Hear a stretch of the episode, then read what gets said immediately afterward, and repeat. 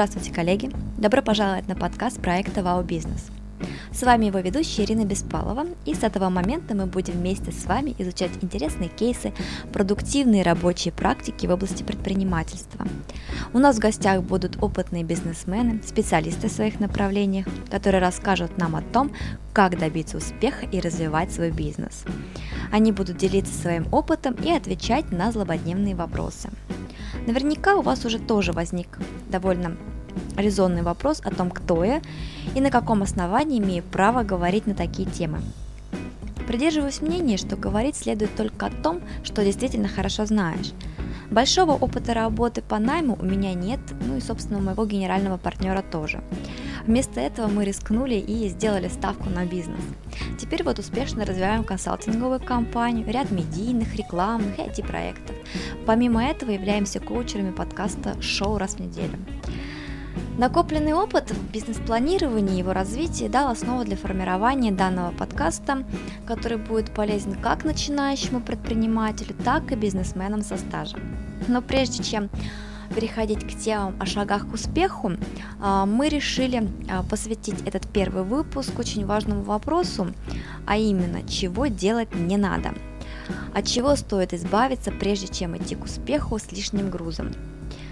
И в этом вопросе мне поможет разобраться опытный предприниматель, за плечами которого три работающих и успешно развивающихся бизнеса, а также коучер и бизнес-тренер Станислав Ломов. Здравствуйте, Станислав. Здравствуйте, Ирина. Расскажите, пожалуйста, немножечко о себе. Вот я заявила, что у вас уже есть три рабочих бизнеса. Чуть-чуть подробнее. Ну, действительно, у меня есть э, три бизнеса. Один из них достаточно скажем так, не просто рабочий, а очень прибыльный. Это бизнес в сфере, в сфере туризма.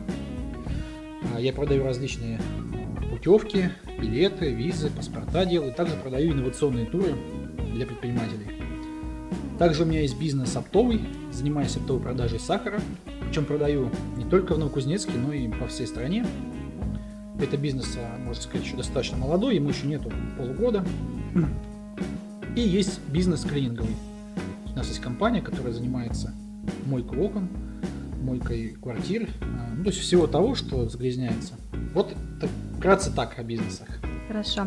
То есть у вас наверняка уже есть опыт о том, э, как правильно да, вести бизнес, э, потому что уже не один открыт. И, конечно же, есть опыт о том, э, чего делать не нужно, в связи с нашей темой программы, да, от чего стоит избавиться. Давайте немножко об этом поговорим в формате, что стоит делать и чего не стоит делать, то есть чем заменить обычные наши дурные привычки, которые только мешают бизнесу, на те, которые бы привели нас к высокому доходу. Хотел сказать, что до предпринимательства я достаточно долгое время работал наемным менеджером, причем и в последнее время являлся топ-менеджером одной крупной компании. И э, несмотря на то, что я зарабатывал достаточно много денег как наемный сотрудник, и тем не менее большая разница между тем, что нужно делать для того, чтобы быть успешным наемным работником и успешным предпринимателем. Это колоссальная разница. Прежде всего, она заключается в том, это самое главное, если говорить о том, чего не нужно делать. Не нужно делать то, что не приносит деньги. Причем желательно на первой стадии делать только то, что приносит деньги именно сейчас. Очень многие предприниматели а, грешат тем, что на начальной стадии делают какие-то вещи долгосрочные, которые когда-то там выстрелят. Но Например? они нуждаются в деньгах сейчас, поэтому на первом этапе очень важно не делать того, что не приносит деньги сейчас. Ну, например, есть... вы что-нибудь делали, то, чего вам денег не приносило, но теперь вы считаете, что это лучше отложить на потом? Да, например, сразу хвататься за очень крупных клиентов. А, период сделки с которыми, там, например, составляет минимум месяц-два, а компания нуждается в деньгах сейчас для того, чтобы оплачивать аренду, оплачивать зарплату, ну и просто существовать предпринимателю. Поэтому хвататься сходу за какие-то долгосрочные контракты, крупные, большие, не стоит. Сначала нужно обеспечить минимальный денежный поток, то есть насытиться деньгами, найти клиентов, которые дадут деньги сразу. Вот. Также э, очень важно для предпринимателя это правильно распределить свое личное время. Ни в коем случае не нужно хвататься за все подряд, должен быть какой-то определенный план. То есть предприниматель сразу должен привыкать, привыкать к планированию. Планированию и измерению своей деятельности. Для чего? Если мы будем действовать хаотично и не будем мерить свои действия, то мы не сможем учиться. То есть, например, сделали вот 10 звонков, да? А, и вы должны записать, какой результат этих звонков. То есть сколько из этих звонков превратились в встречи, сколько встреч превратилось в сделки. Тогда вы можете понимать свою эффективность и можете уже в следующий раз а, четко ответить на вопрос для самого себя, как стоит вести переговоры, а как не стоит. И, соответственно, уже учиться на этом. Если не планировать и не вести статистику, соответственно, а, очень трудно будет э, держать обратную связь со внешней средой и очень трудно будет учиться. Знаете, вот у нас э, по опыту работы э, столкнулись с тем, что вот предприниматели всегда спрашивают, а какую книжку мне почитать? Вот я ее почитаю, чтобы у меня все получилось. Сколько времени, в принципе, стоит предпринимателю тратить на чтение, на изучение чего-либо нового, ради того, чтобы вот чему-то еще научиться, и чтобы у него, в принципе, что-то получалось в этой жизни. А какой вот промежуток стоит выделить, и какие, в принципе, книги стоит читать, или не стоит этого делать? Стоит читать именно те книги, которые непосредственно описывают успех других людей. То есть стоит читать не книги, а модели. Модели успешных бизнесов. А, то есть я считаю наиболее ну, такими достойными книгами для молодых предпринимателей, которые легко читаются и которые ну, сразу сваиваются, и по ним можно сразу какие-то свои действия совершать. А, первое – это история компании Макдональдс, называется а, «Империя Макдональдс», написал Рэй Крок. Очень интересная книга, а, описывает прям с самого нуля и до стадии а, миллиардового состояния, да, как создавался бизнес Макдональдс. Также считаю, считаю нужным почитать обязательно книжку Говарда Шульца «Влей ее свое сердце» Starbucks. История компании Starbucks, которая а, производит а, и продает очень вкусный кофе. История именно чем поучительна, тем, что Говард Шульц сам изначально был наемным менеджером крупной компании, который ушел в стартап ради того, чтобы найти свою мечту и заработать состояние. То есть это пример предпринимателя, который реально бросил высокооплачиваемую работу ради изначально низкооплачиваемого, но очень перспективного бизнеса. Очень полезная книга является «Сделано в Америке» называется. «Сделано в Америке. История компании Walmart». Это, это, книжка, э, эта книжка очень полезна тем, кто хочет открыть свой магазин. Там очень много полезных вещей, таких как, как э, мгновенно, без большого бюджета привлечь внимание к магазину. То есть изначально Сэм Волтон, который был основателем компании Walmart, открыл свой первый магазин, у него было очень мало денег, но он открывался правильно, делал специальные такие акции, которые позволяли создавать просто ажиотаж вокруг него. Вот эти две книги, они полезны начинающим предпринимателям еще в, не только в плане там каких-то инструментов, которые можно использовать, но и прежде всего полезны в плане мотивации. Потому что когда читаешь книгу, очень сильно заряжаешься энергией положительной, ты думаешь, ну я-то точно так смогу. Если они смогли, если Рэй Крок в 55 лет создал свой бизнес, Говард Шулис 30 лет, Сэм Волтон открыл свой магазин, которому тоже был уже за 30, да, то я-то в свои-то 22 года а, по-любому сделаю империю и стану миллиардером. Поэтому вот эти книги мне очень три нравятся. А если брать российские книги, то, наверное, самой поучительной книгой и самой лучшей является книга Федора Овчинников ее написал «И ботаники делают бизнес». Книга такая интересная тем, что в ней как раз описана не столько история успеха, сколько история реального бизнеса, когда человек, который сам себя назвал ботаником, то есть ну, человек в очках, за ручкой, можно так сказать, который по своему типу не является бизнесменом, решил, ну а чем я хуже других, да? Решил как бы с нуля, абсолютно честно, без чьей-то сторонней помощи, открыть книжную сеть. И у него получилось. У него получилось, но почему это не является историей успеха? Потому что, ну, нельзя сказать, что получилось прям вау. Но получилось. Но книга полезна тем, что в ней каждый предприниматель находит прежде всего себя, и э, понимаем, что из любой ситуации можно найти выход, даже из самой безнадежной. Вот как раз э, в, в, в этой книге обо всем этом написано. Вот. И самое главное, это все, в отличие там, от американских авторов, все это в российской среде происходит. Uh-huh. То есть там те же бандиты, налоговые, все это там и присутствует. Интересно. Ну вот мы задели тему планирования, в принципе, своего бизнеса, и вот сейчас эм, стало очень популярным фиксировать свои шаги и, в принципе, действия, свои планы в интернете, то есть делиться с ними на форумах специализированных, в принципе, на своих собственных блогах некоторые предприниматели это делают. Стоит ли это делать или нет? То есть некоторые вот э, э, бизнесмены начинающие спрашивают, а вот если я буду рассказывать, кто-нибудь украдет мою бизнес-модель, будет делать то же самое, и, соответственно, часть прибыли моей будет уходить. Как вы относитесь к такому? Стоит или не стоит? Ну, однозначно ответить на этот вопрос, я думаю, нельзя. Я думаю, что однозначно стоит публиковать о своих шагах в интернете для того, чтобы люди видели, что ваш бизнес честный, прозрачный, привлекательный, если он на самом деле такой. Но а, не стоит писать в интернете именно о тех вещах, которые спорные, а, либо которые, на ваш взгляд, являются вашей коммерческой тайной. А, почему этого не стоит делать? Потому что бояться нужно не столько копирования, сколько, сколько конкурентов, которые уже имеют бизнес, которые могут как-то это использовать против компании. Но быть открытым, я считаю, нужно, потому что все компании, даже известные, такие Sony, такие как IBM и так далее, они все пошли в интернет, социальные сети в том числе, очень активно общаются со своими покупателями, потребителями, очень много рассказывают о своей бизнес-модели, очень много работают со студентами и так далее. То есть рассказывать о бизнесе, о его принципах, о его основах, об, об его идеях нужно. Не нужно рассказывать о некоторых нюансах, как это все можно практически сделать для того, чтобы это оставалось загадкой, и это является коммерческой тайной. Ну вот мы смотрим, да, есть зарубежная модель ведения бизнеса, и вот тут только что сами упомянули о том, что компании сами приходят от студенчества и начинают работать со студентами.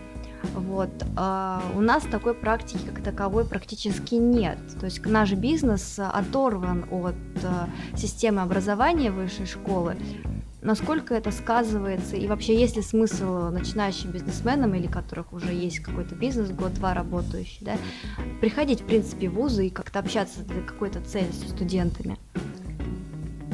Я думаю, что есть. Ну, вообще, как бы, цель общения существует две. Первая цель – это найти среди студентов единомышленников для того, чтобы привлечь их работать в свою компанию. То есть в, этом, в, этой, в этой ситуации компания является, по сути дела, а, привлекательными работодателями и решает свою задачу подбора лучших кадров. Ну и также выращивать лояльных потребителей своей продукции. Если, допустим, человек хочет работать в какой-то компании, то логично он будет а, прежде всего изучать и потреблять продукцию. Второе это именно выращивание предпринимателей. Для чего это нужно, как бы? Ну, вот мой а, как бы, опыт показывает, я тоже спрашивал у бизнесменов, зачем им учить молодых, молодых предпринимателей, это же будущие конкуренты. конкуренты, да, будущие, скажем так, э, ну, будущие люди, которые будут как раз являться, возможно, каким-то препятствием для развития их бизнеса. Э, они говорят примерно так, что первое, для того, чтобы самим разобраться в бизнесе, то есть им нужно преподавать, им нужно рассказывать для того, чтобы самим разобраться в бизнесе. Потому что когда человек говорит о своем бизнесе, он сам лучше начинает его понимать. И второе, у людей, которые действительно добились какого-то успеха, не просто какое-то там небольшое какого-то там состояние, да, а действительно которые могут гордиться тем, что они сделали, у них есть потребность отдавать. Это нормальная потребность, причем отдавать все хотят не просто, ну, отдал лишь бы отдать, а отдавать с пользой. Так, чтобы то, что они сделали, действительно давало какую-то пользу обществу. Данной ситуации это самое лучшее, что можно отдать, это дать другим людям возможность э, сделать что-то великое, то же самое, что сделали они. в данном случае это информация, ресурс. Это, это информация, да, это, это, это энергия, это именно вот это, а, как скажем так, та составляющая человека, та изюминка, которая есть у них, которая зажигает. Вот именно зажечь людей, это очень важно для них, потому что, во-первых, они формируют общество, они формируют единомышленников вокруг себя.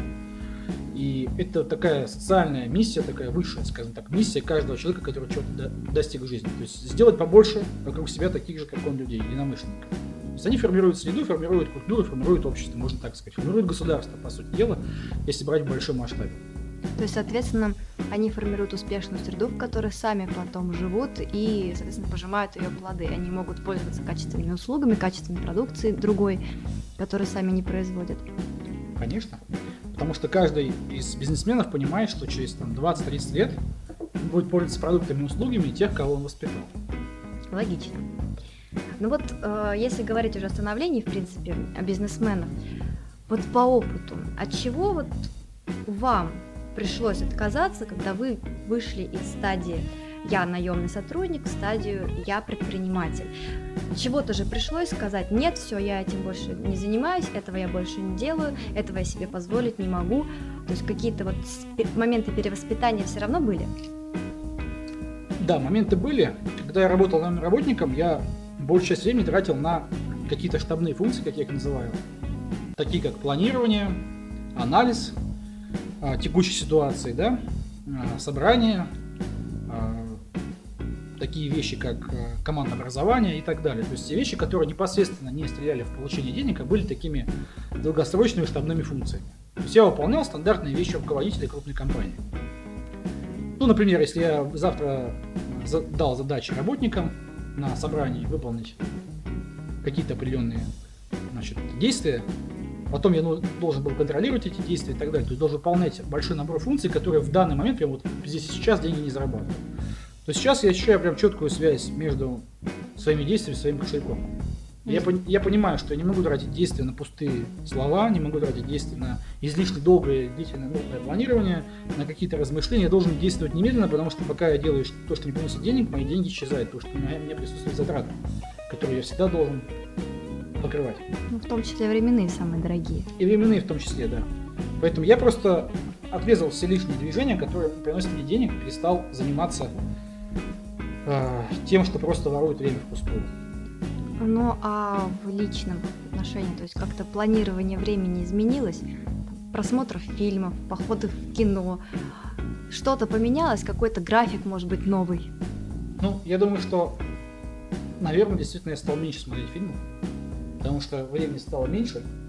А, осознавая то, что действие приводит к получению денег, хочется время тратить больше на зарабатывание денег, чем на отдых. То есть пока у меня нет такого периода насыщения, когда я могу а, позволить себе расслабиться и, а, скажем так, а, считать, что получение удовольствия от фильма для меня гораздо более значимо будет, да, чем, чем получение дополнительного дохода. На сегодняшний день для меня приоритетнее, наверное, доход, но я все равно также читаю, смотрю фильмы, только в меньшей степени. Но в этом случае вот изменился фильтр поступающих вот во времени. Допустим, у меня тоже была такая проблема еще в университетские годы. Подсела на сериалы, ну, университет расслабляет, соответственно. Вот. И когда уже начала заниматься бизнесом, соответственно, поняла, что от этой привычки дурной нужно отказываться. Вот. И вот эта вот ломка, посмотреть новую серию, постепенно-постепенно пришлось себя искоренять. И как-то вот распределение времени и качество того контента, который ты, в принципе, в себя пытаешься впитать, он, соответственно, меняется. То есть фильтр должен становиться все плотнее и плотнее. Как бы совсем отказаться от поступления информации, тех же фильмов, сериалов э, нельзя, с одной стороны, потому что они дают необходимую информацию, допустим, какое развитие на сегодняшний день, да, есть, допустим, за рубежом, вот, для того, чтобы что-то для себя вычислить оттуда, что-то перенять, возможно, внедрить в свой собственный бизнес, вот. Есть такое изменение? Стоит ли его делать и вообще, как, как произвести вот эту фильтрацию правильно? Я думаю, что у человека, прежде всего, должно быть очень правильное мышление, так называемое мышление бизнесмена. То есть любой бизнесмен, он, он является прежде всего визионером, то есть человек, который видит, видит будущее, видит, где лежат деньги, да, условно говоря. Поэтому, естественно, любое действие, будь то фильм, будь то какие-то жизненные ситуации, любой человек воспринимает это, любой бизнесмен, точнее, воспринимает это с позиции, а, насколько это будет выгодным для бизнеса, насколько это здесь какие-то есть перспективы, чтобы сделать деньги, да. Но, тем не менее, как бы каждый Бизнесмен является прежде всего человеком со своими недостатками, со своими достоинствами. И у человека постоянно происходит борьба, так же, как и у меня, между тем, что я являюсь рациональным бизнесменом, который видит везде возможности заработать, между человеком, который, которому свойственно лениться, которому свойственно отдыхать, наслаждаться жизнью. Вот, поэтому в те или иные периоды, конечно, побеждает одна или другая сторона. А, поэтому я так же, как и все люди, конечно, смотрю фильмы, но только сериалы я изначально никогда не любил то есть различные фильмы, там, художественные в том числе. А, хочется куда-нибудь там, с друзьями сходить, например, и так далее. То есть хочется делать то, что, по сути дела, никакой пользы не приносит, абсолютно рационального ничего там нет. Вот. Ну, это расслабляет. Ну, я, мне очень нравится, как вот об этом говорят миллиардеры, потому что у них уже достаточно высокий уровень, и у них есть чем поучиться. Они говорят так, что у нас нету, в принципе, работы, нет отдыха. У нас есть просто жизнь, в которой а, мы делаем деньги, и в которой мы являемся успешными людьми. То есть они даже на отдыхе, они отдыхают так настолько правильно, что они даже на отдыхе умудряются какие-то закладывать фундаменты для того, чтобы их состояние росло. Например, они общаются на отдыхе с богатыми людьми, с такими же, как они. И у них возникают какие-то идеи.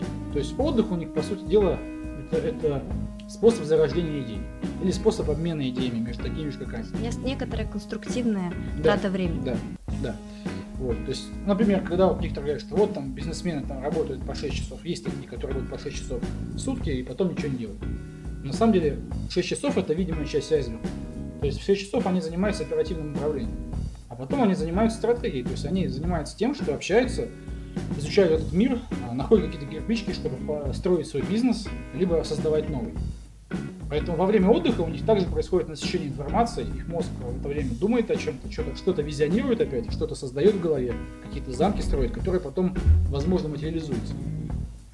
Поэтому я также стремлюсь к этому, чтобы мой отдых не был просто совсем тупым и бесполезным, чтобы во время этого у меня в голове какие-то начинали происходить процессы, которые бы зарождали какие-то новые хорошие мысли. Хорошо. А что насчет сна? Ну, вообще, то есть, когда, допустим, люди начинают, э, ну, в принципе, заниматься бизнесом, очень многие говорят, что они мало спят, потом они к этому привыкают, вот, а те, кто хотят этим заняться и узнают такую информацию, они почему-то пугаются, говорят, не-не-не, я буду работать, буду зарабатывать свои кровные 25 тысяч, но буду спать там 8 часов в сутки или 12 по выходным. Ну, насчет сна мне достаточно 7 часов в сутки поспать. Это мой такой хороший предел.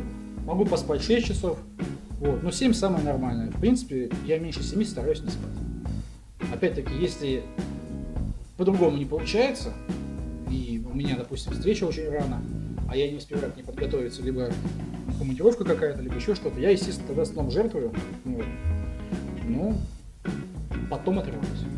То есть такого, что прям совсем-совсем долго-долго не сплю, такого не бывает. А график все-таки пришлось сформировать четкий для себя? График, да. То есть у меня график четкий, я стараюсь ложиться в 12, вставать в 7 утра каждый день, включая выходные.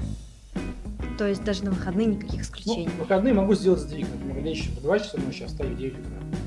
Но 7 часов не больше. То есть, а, ну то есть не менее 7 часов, но и не более 7 Не более, да, 7. То есть 7 часов спать, да, стараюсь. То есть сдвиг делаю. Ну, например, если, допустим, сдвиг будет такой, что я лягу в 4 утра, скорее всего, я буду спать 6 часов максимум, потому что больше 10 я спать, в принципе, не могу. Не спится. И вообще, как бы, днем а, спать выгоднее, почему? Потому что днем вообще считается час за два. То есть, если поспать днем, например, именно вот после 12, да, поспать, например, 12 или 3 часов, считай 6 часов поспать. Сиеста. То есть можно ночью не спать уже, по сути дела.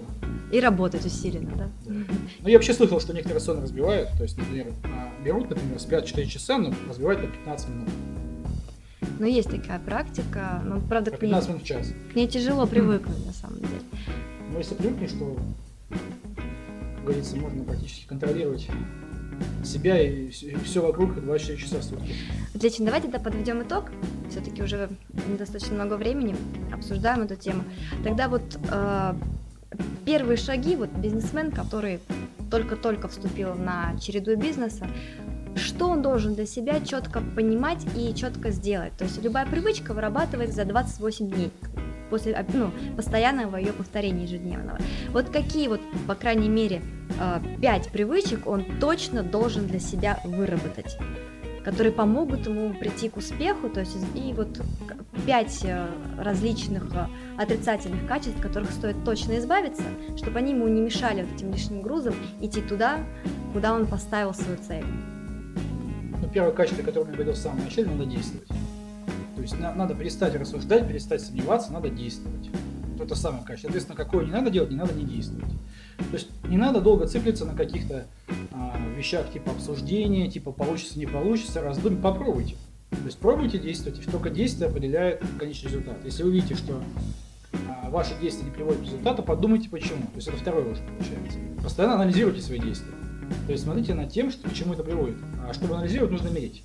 То есть, например, вы общаетесь с клиентами, измеряйте это общение. То есть, сколько вы общаетесь раз, э, сколько звонков вы делаете, сколько встреч вы назначаете, как вы общаетесь. То есть смотрите, анализируйте и меняйте себя так, чтобы каждое ваше действие уже было совершение предыдущего.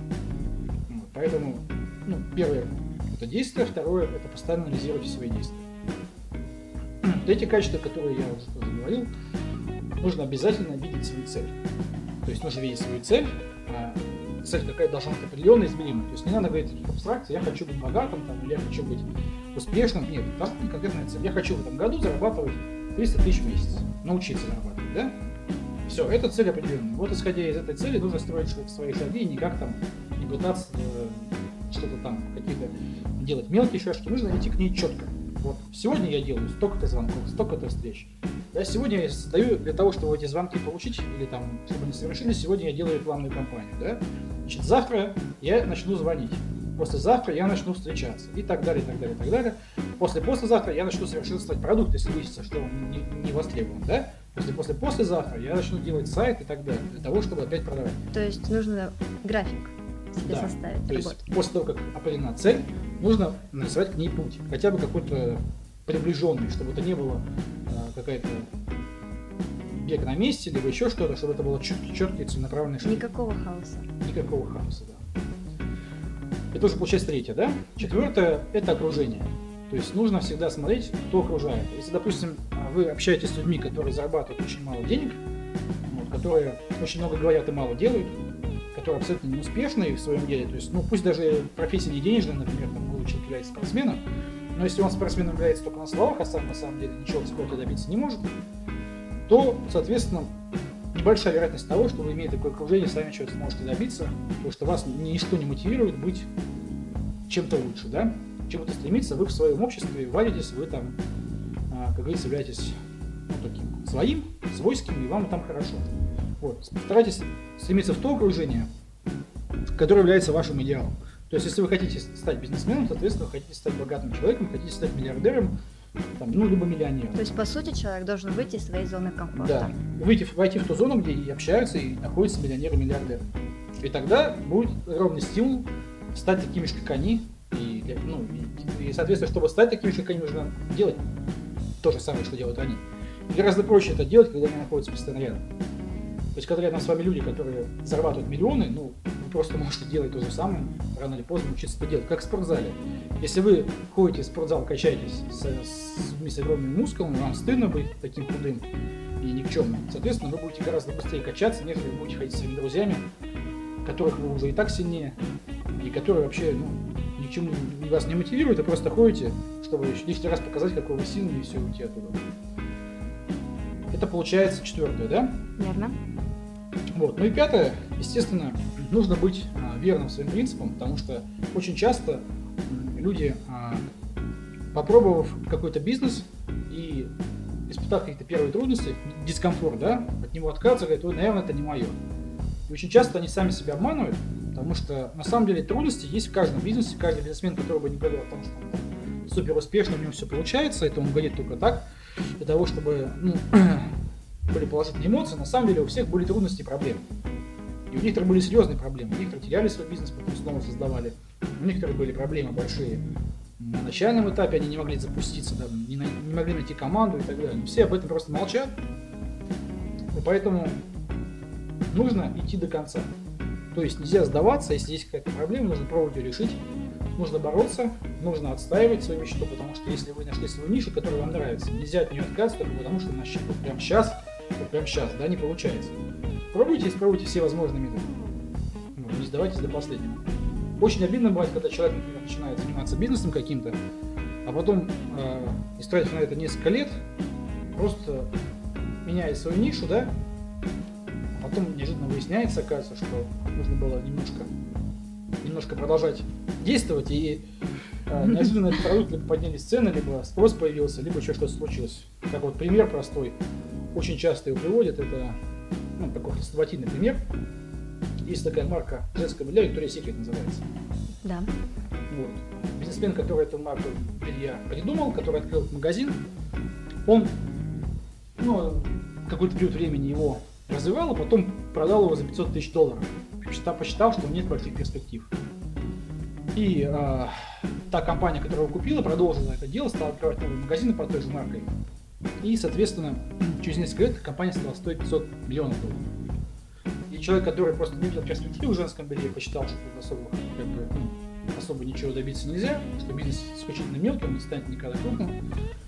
Он просто сбросится с моста и покончил весь ремонт. Потому что он понял, что сколько он потерял, продав этот бизнес.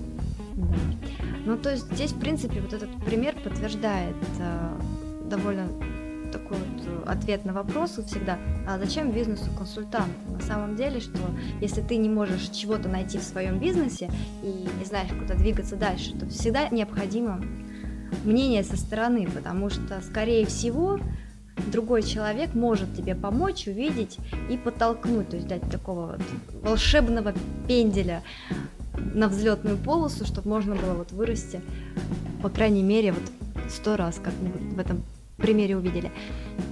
Станислав, большое спасибо. Это очень дельные советы на самом деле, то есть рекомендуется к ним обязательно прислушиваться. Вот. Э, и мы очень рады, что вы были на нашем первом подкасте. Приходите еще. И надеюсь, что мы будем дальше работать совместно. Вот, дорогие слушатели, на этом мы заканчиваем. В следующих наших выпусках мы уже будем разговаривать о конкретных примерах, о том, как развивается бизнес, как продвигать его через возможные каналы, через социальные сети, через сайты, э, системы продаж, ну и в принципе лично. До скорых встреч!